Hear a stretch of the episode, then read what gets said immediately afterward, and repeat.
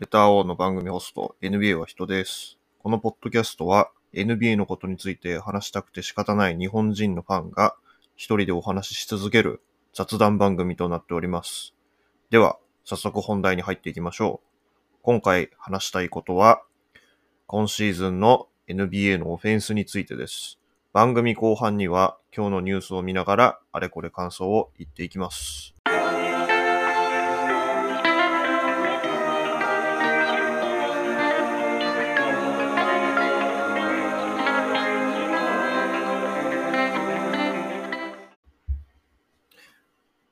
はい。今シーズンの NBA 皆さんご覧になってますか？まあいろいろなですね、国内ではサービスの、まあ サービスの提供内容、まあ主に値段ですかね、が、まあ変わったということで、まあもしかしたら、まあそんなね、ものは払ってられんということで、まあドロップアウトされた方という方もいらっしゃるかもしれませんが、まあ私は、まあ何とかして、まあ NBA は見れる環境を作ったので、まあそれで、まあ今見ているという状況ですが、まあ昨シーズンと比べると、まあ明らかにですね、まあ熱量は低くなっているかなというのが正直な意見です。まあ大きな理由としては、まあやはりですね、まあポートランドトレイルブレイザーズに、まあ長年居続けた不動のエースが、まあ移籍してしまったというところが、まあ一つの、あの理由ですけど、もう一つの理由としては、まあどうしてもですね、オフェンスが止められないというような、まあ、環境になってしまっているということが、実は大きな理由なんじゃないかなというふうに考えてます。で、最近少しそこに関しては折り合いがついたので、まあその折り合いがついた、まああのちっちゃな、まあきっかけなんですけど、まあそこに関してちょっと皆さんにですね、まああの情報を、まあ共有するというか、まあちょっと私が一人でお話ししたいかなというふうに考えております。えー、まあ主にオフェンスについてですので、まあスリーポイントと、あとは、まあ、シュート成功率、まあ、あとは、ペースですかね。まあ、この辺の、まあ、数字を、まあ、比べた上で、まあ、私の個人の意見をお話ししたいかなというふうに思っております。まあ、私は、専門家ではございませんので、まあ、NBA は人という、まあ、しがない日本人、NBA 一ファンということで、こういうことを言ってる方もいるんだというようなぐらいのスタンスで聞いていただければいいかなというふうに思ってます。まあ本当にですね、まあ確実な情報が欲しいとか、まあそのバッチリな分析が欲しいという方は、まあそうですね、あのーベン・テイラーさんとか、まあ JJ レディックとかのね、あの、ポッドキャストとか YouTube ご覧になった方が、まあいいかなというふうに思っております。まあ私もよくね、あの、見ますので、まあおすすめですので、まあ見てみてください、そのあたりを。はい。ということで、まあ早速お話ししていこうと思うんですけど、まあ今期のですね、まあとにかくオフェンスが止められないという要因に関しては、まあもちろんスリーポイントをですね、たくさん放っているという点もあるとは思うんですが、えっ、と、何にしてもですね、まあとにかく、とにかく効率がいいですよね。もう止めることができないと。で、まあディフェンスもあれこれいろいろな風にですね、まあオフェンスの戦略をこう足止めするような戦術というのはたくさん考えられてきたわけですが、まあ特にピックアンドロールが非常に無双したところから、まあアイスというですね、まあ封じ込めるような、まあローテーションとか、まあ守り方、2対2の守り方とか、まあそこから、まあピールスイッチとか、まあそんなものまでまあ発明されていったわけですが、まあそれをもってしてでもですね、まあもはや今の NBA のオフェンスはもうアンストッパブルだと いうような状況にまあたどり着いていて、まあ私がいくつかまあ解説してたりとか、まああの見解を述べているような、まあ現地のポッドキャストとか YouTube を見た感じでも、まあもうもはやオフェンスはもうちょっと限界を突破したまあ破壊力にまあ到達しているというようなことが結構言われているので、まあちょっと最後にまあこの前半パートのまあ最後にお話ししようと思うんですけど、まあちょっとルール変更はしていかないと、まあ娯楽性に欠けるんじゃないかなというのがちょっと私の今のところの個人的な意見です。はい。で、まあちょっと数字でですね、簡単にザクッと振り返ろうと思うんですけど、えー、ちょっと10期前のシーズンから、まあちょっと振り返っていこうかなというふうに思うんですけど、えー2013、14レギュラーシーズンですね。で、この年、まあどこが優勝したかっていうと、サントニオスパーズなんですね。まあ、私の中で、まあすごく記憶にあるのは、まあそうですね。あの、まあ、全員がスリーポイントを打てるようなラインナップであったりとか、まあ、とにかくですね、あまりこう個々の能力が凄まじく高いわけではないんですが、まあ、スリーポイントをまあ餌にしながら、まあ、ボールを美しく回すというような、まあ、プレイスタイルをまあやっていたっていうのが、まあ、サンアントニオスパーズですよね。まあ、マイアミヒートもいたんですけど、この次の年にまあ解散してしまうので、ファイナルは結構あっけなく負けたみたいなシーズンだった記憶があります。で、2013、14シーズンのレギュラーシーズンの、えースリーポイントのリーグの平均試投数ですね。っていうのが21.5本なんですね。で、えー平均のスリーポイントパーセンテージっていうのが36%。で、えっと、ちなみにですが、平均試投率で一番リーグで、あの、多かったっていうのが26.6本のヒューストンロケッツですね。まあ、あの、この後に、ウォリアーズの天敵となる、まあ、ジェームス・ハーデンの、まあ、あの、ピックアンドロールのですね、弾頭にバスケットボールの、まあ、まだ卵の状態だったというか、まあ、まだ、あの最終形態になるような前の、まあ、ヒューストン・ロケッツというところですかね。で、えーでは、じゃあ2023、24シーズンですね。まあ、えー20 2024年の1月14日に私がバスケットボールレファレンスで見た数値になりますが、えー2023、24シーズンはスリーポイントの平均試投数が35.1本。で、えー平均の成功率っていうのが36.7%ですね。で、ちなみにですが、平均試投数がリーグで一番多いのは、ボストンセルティックスの42.7本。一番少ないのがロサンゼルス・レイカーズの30.6本ということで、まあ、10シーズン前に見た、えー20、リーグの21.5本。まあ、さらに言うと、まあ、リーグで一番多かったロケッツの26.6本というのを考えると、まあ、とんでもなく数が違うわけですよ。今季一番現状少ないロサンゼルス・レイカーズが30.6本ですからね。もう42.7本とかもう倍ですからね、リーグの。まあ、大体倍ですよね。リーグのあの10シーズン前の平均試投数と比べると。でただ、まあ、成功率がですね、あんまり変わんないじゃないかっていうふうに思われるかもしれないんですけど、倍の数打ってて、成功率が変わんないわけですからね。まあ、そりゃとんでもなく得点入るよなっていう気がしません？で、まあ、もっと言うと、えっ、と、そうですね、オフェンスレーティングですね。っていうのが、まあ、10シーズン前の13、14シーズンっていうのは106.7なんですね。で、えっ、と、この13、14シーズンで一番オフェンスレーティングが高かったチームが、ロサンゼルス・クリッパーズの112.1。で、今季、えー23、24シーズン、現状でオフェンスレーティングがリーグで平均で115.8。リーグで一番高いのが、インディアナ・ペイサーズの122.8ということで、まあ、このオフェンスレーティングって何なのかっていうところなんですけど、まあ、ざっくり私も概要を見た感じだと、まあ、100ポゼッションあたりの、えーまあ、平均ポイントということで、まあ、これ見るとすごく明確なんですけど、あの、オフェンスレーティングって別にシュート数がそのシーズン上がったからどうだとかっていう話ではなくて、あの、100ポゼッションで、まあ、統一された、まあ、基準がある中での数値なので、まあ、えらい点数が入ってるわけですよ。今季に関しては。まあ、10シーズン前と比べると、まあ、もはや10点以上差があるということで、まあ、えらくシュート成功率も高くって、まあ、えらく点も入っているということなんですよね。で、まあ、ペースに関しては93.9っていうのが10シーズン前で、今季っていうのが99.3ということなので、まあ、ペースが上がっているというのはありますが、オフェンスレーティングで換算してみると、まあ、基本、あの、基準となる数値はイーブンになりますので、まあ、ペースでですね、まあ、100ポゼションあたりということで統一されてますので、まあ、10シーズン前と比べると、リーグのまあ、その攻撃力というものがとんでもなくまあ上がっているというようなところが、まあ、目に見えてわかるわけですね。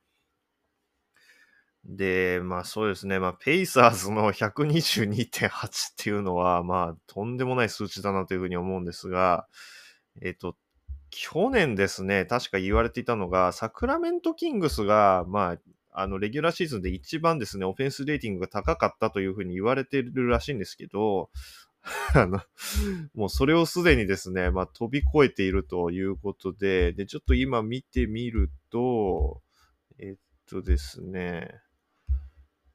オフェンスレーティングが昨シーズン一番高かったのがサクラメントキングスの119.4という数字らしいんですが、まあすでにもうそれ更新されてますよね。で、それがリーグで史上一番高かったというふうに言われているのに、もはやそれをまあ飛び越えていると3点もですね、上でオフェンスレーティングが。で、それに加えて、まあもう現状の時点で、まあもうすでにそのサクラメントキングスの数値を通り越しているっていうチームが、まあもうまだいくつもいるわけですよ。って考えたら、まあまだシーズン終わってないんで、まあこう、徐々にもしかしたら調整されていくのかもしれないんですけど、まあすでにこの時点でこんな数値が出ているということなので、まあとにかくアンストッパブルだと いうのが、まあ現状の NBA かなというふうに、まあ私は見ています。で、数値で見て、で、まあ戦術とかの、まあその解説の動画とかを見て、まあ、やっとちょっと楽しみ方というのを徐々にはつかみつつあるんですけど、まあ、それでもですね、まあ、ちょっとこれはもうなんか、手がねえぞっていうのを見ていると、まあ、そうですね。まあ、守ってペース管理をしてっていうような、まあ、こう、地道に積み上げるっていう試合が、まあ、どちらかというと好きな、まあ、私にとっては、まあちょっとこう、なんていうんですかね、まあ、あまり面白くないなというふうに思うような試合も、まあ、いくつか、うん、結構あるなっていうようなイメージですかね。で、まあそうですね。まあ私のような方にお勧めしたいチームとしては、まあヒューストンロケッツかなというふうに思っております。まあ他のチームもあるかもしれませんが、まあ、ヒューストンロケッツが一番いいかなというふうに思っております。まあ、なぜかというと、まあ、彼らは攻撃力がほとんどないので、まあ、ペース管理を非常にした上で、まあ、とにかく守って守って、まあ、そのペースを、自分たちのペースの中に相手を落とし込んだ上で、まあ、あのー、堅実に勝ちに行くというような戦術をやっていますので、まあ、派手さは全くないんですが、結構試合としては面白いかなというふうに思います。私のような感性でご覧になっている方は。ただ、火力がないので あの、ペイサーズのようなハイテンポな試合をご覧になりたい方は非常にイライラする試合内容になっているかなというふうに思います。まあ、ただ、プレイオフで勝てるかどうかっていうのは、ちょっとまだ話が変わってくるので、まあ、そのハイペースの試合、まあ、得点がたくさん入るっていう試合が、まあ、プレイオフ、プレイインに入った時にどうなるのかなというのは一つ見ものかなというふうに考えておりますが、まあ、レギュラーシーズン82試合もありますので、まあ、まだまだですね、先が長いなというふうに思っている今日この頃です。うん、そうですね。まあちょっと皆さんのですね、まあご意見とかもちょっと聞いてみたいので、まあもしですね、まあちょっと関心あるかなというふうに思ったら、まああのー、YouTube とかででもですね、まあこの番組に出てますので、まあコメント欄とかで、まあご意見いただければ、まあいろいろ、あの、面白いかなというふうに思っておりますので、まあもしお暇なら、あの、ご意見いただければ嬉しいです。はい。まあそうですね。うん、まあ、ど、どうですか？まあ、あの、どこかの特定のチームのファンがですね、まあ、お好きな方がいたらちょっと申し訳ないんですけど、ちょっとセルティックスの試合とかは、個人的には ちょっとあれなんですよね。うん、まあ、強いのはわかるんだけれども、まあ、こんなにスリーポイントを放ってられたら、もうなんか試合になんないじゃないかとかっていうような風にしか見えないんですよね。まあ、よくわかるんですよ。あの、よくよく考えられてる試合だというのはよくわかるんですけど、ちょそれにしてもですね、ちょっとスリーポイントがまあ多すぎるなっていうのが まあ個人的な、あれなんですよね。あの、思ってしまうとこなんですよね。まあわかるんですけど、スリーポイントが非常に効率のいいシュートだっていうのもわかるし、まあドライブがそれだけ驚異的にまあこう、なんていうんですかね、エンファサイズされてるというか強調されてるっていうのもよくわかるんですけど、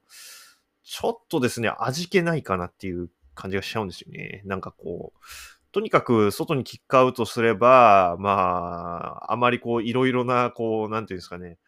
まあちょっと前にあった、まあプリンストンオフェンスみたいなね、ことをしなくても、まあプリンストンオフェンスの、まあ発展系が今の、まあオフェンスっていうのもあると思うんですけど、こう、なんていうんですかね、こう、プリンストンオフェンスみたいにこう、ちょこちょこパスを、パスを回さなくても、まあとりあえず1対1もあんまりしなくってよくって、まああの、コーナーで待ってて、スリーポイントを放ればいい、みたいな、なんかこう、ちょっと、なんていうんですかね、クリエイティビティに欠けるというか、そういう風に私は見えてしまうんですよね。まあ別の、まあ、ベクトルでのクリエイティビティっていうのはあると思うんですけど、まあちょっとですね、まあ私は、なんかちょっとあんまりこう、面白みを見出せないっていうのが正直な感想です。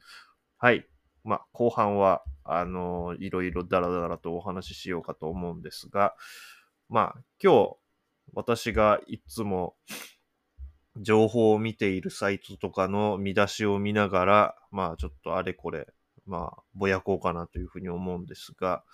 まあ、トレードのですね、デッドラインが迫ってるということで、と、あとまあ、今季ですね、再契約した、まあ、フリーエージェントとかが、えっと、そろそろ、まあ、トレード可能になるというような、まあ、NBA ファンの間では、まあ、お祭りな時期だとは思うんですが まあ、どうもですね、あんまり私の中では盛り上がりがないっていう 感じなんですよね。まあ、私個人的な意見なんですけど あんまり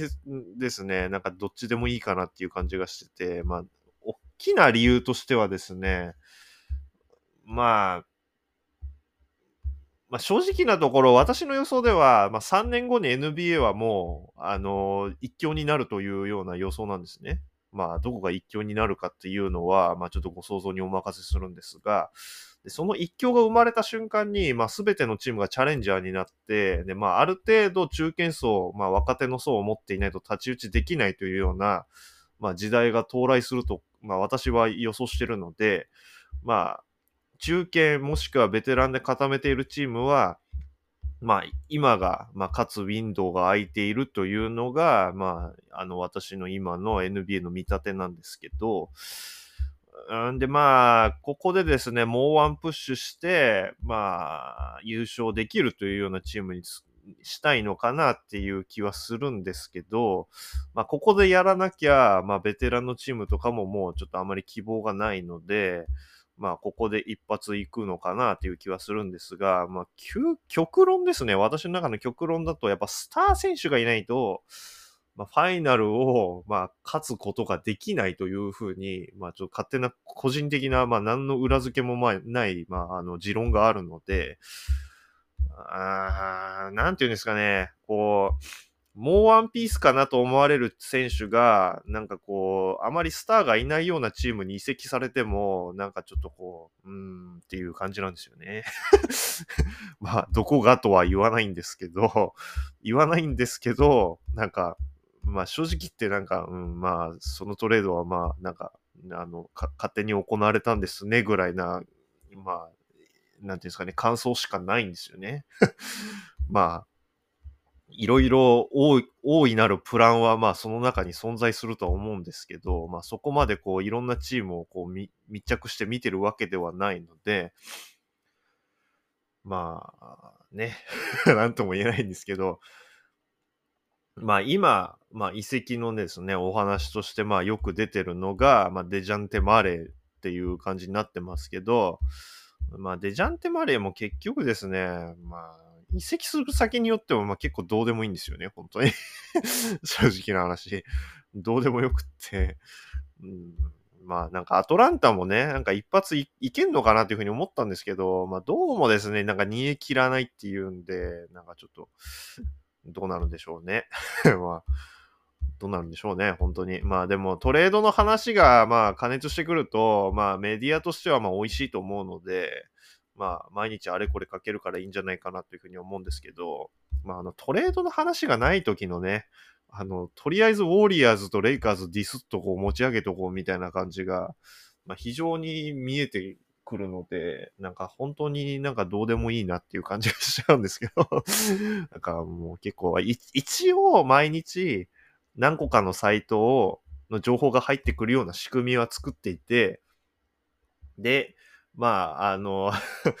一応見出しは見てるんですけど、なんかね、どうでもいいなっていう感じしかしないんですよね、本当に 申し訳ないんですけど で、まあ、そうですね。えー、っと、まあ、昨日、今日のニュースで、まあ、面白そうかなと思うものを、まあ、ちょっとこう、今、ずらずらっとこう、見出しだけ見てるんですけど、あー、まあそうですね。まあ、キングスが、まあ、キーガン・マリーは絶対出さないというようなニュースが出ているというのはあるんですけど、まあ別にね、ななんで放出する必要があるんですかというところが先に来るので、なんかこれもどっちでもいいなっていう気もしますし、まあ、ウォーリアーズがアンドリュー・ウィギンスをトレードに出そうとしているというようなものもありますし、まあレ、レイカーズがデジャンテ・マレー取ろうとしてるん。で、ただオースティン・リーブスはギブアップしたくないというようなことも載ってますが、うーん、そうですね。まあなんか、あれですよね。長年こう、トレードになるなる言われて、まあならなかった選手たちの名前がずっと上がってるみたいなね、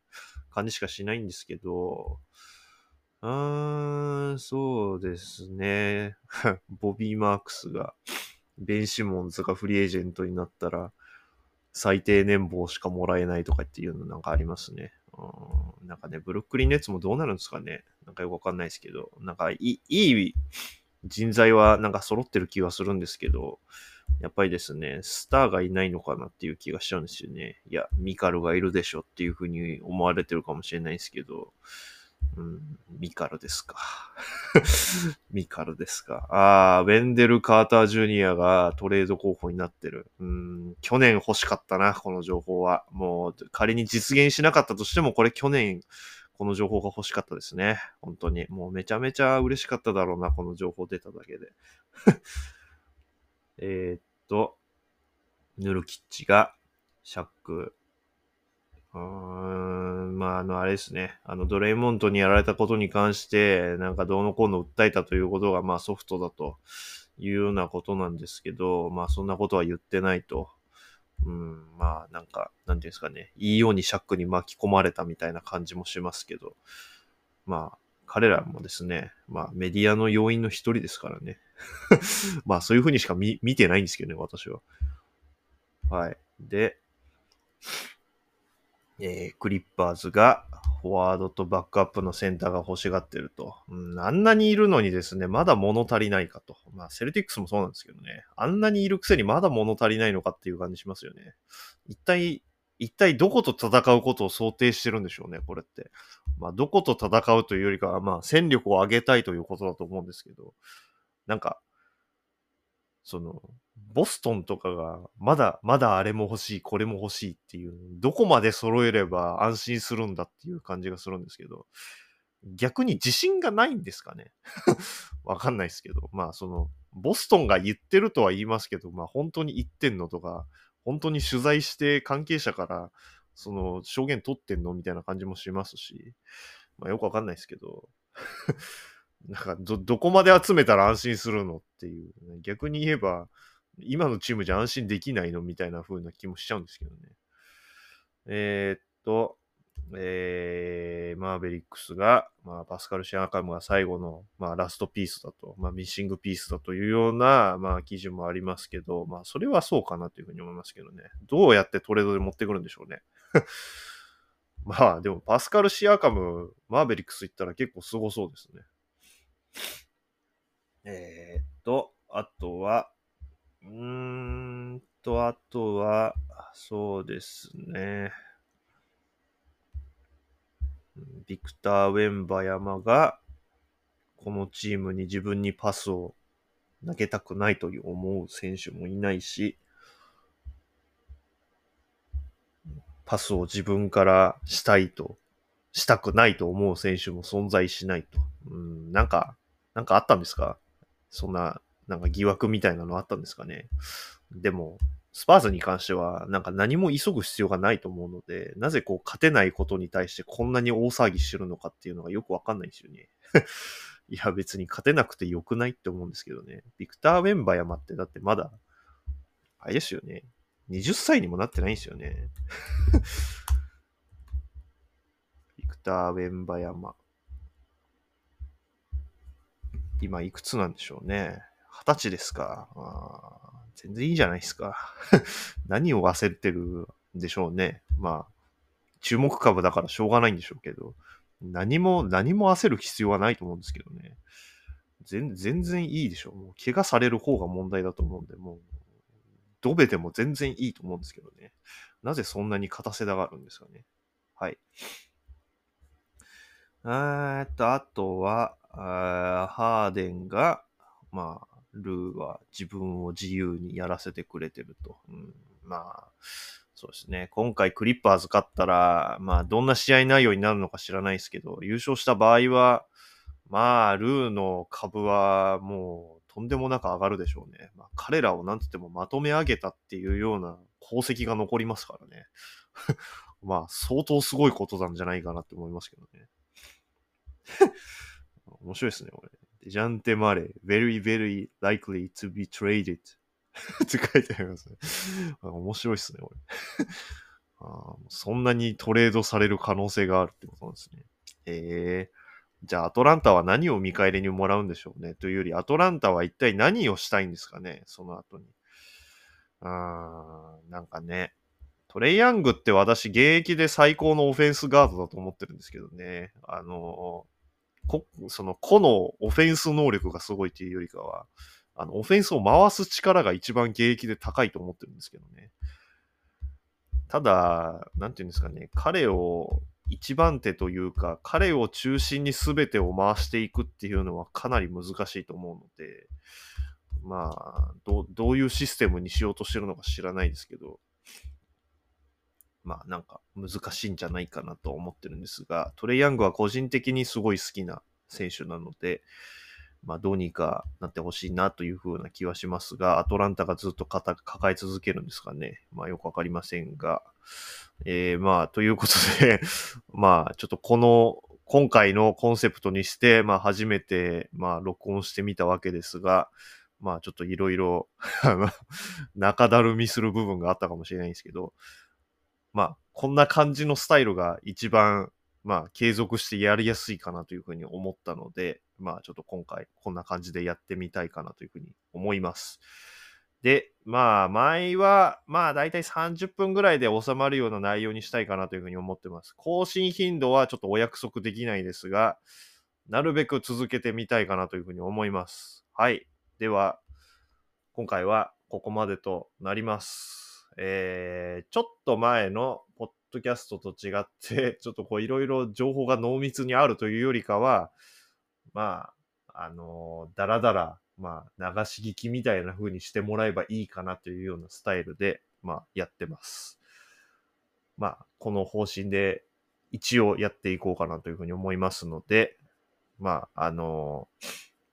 ここまで聞いてくださった方で、まあ次も、まあ適当に NBA の話をしている人間が一人、まあ空間にいればいいなというふうに思われた方がいらっしゃったら、まあまたちょっと聞きに来ていただければ、まあ非常に嬉しいかなというふうに思います。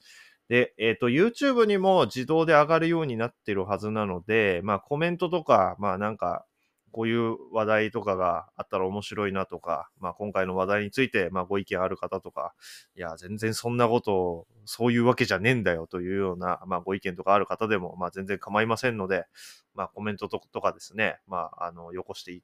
あの、くださったら、あの、嬉しい限りでございます。では、ここまで聞いてくださりありがとうございました。はい。今回はここまでです。ありがとうございます。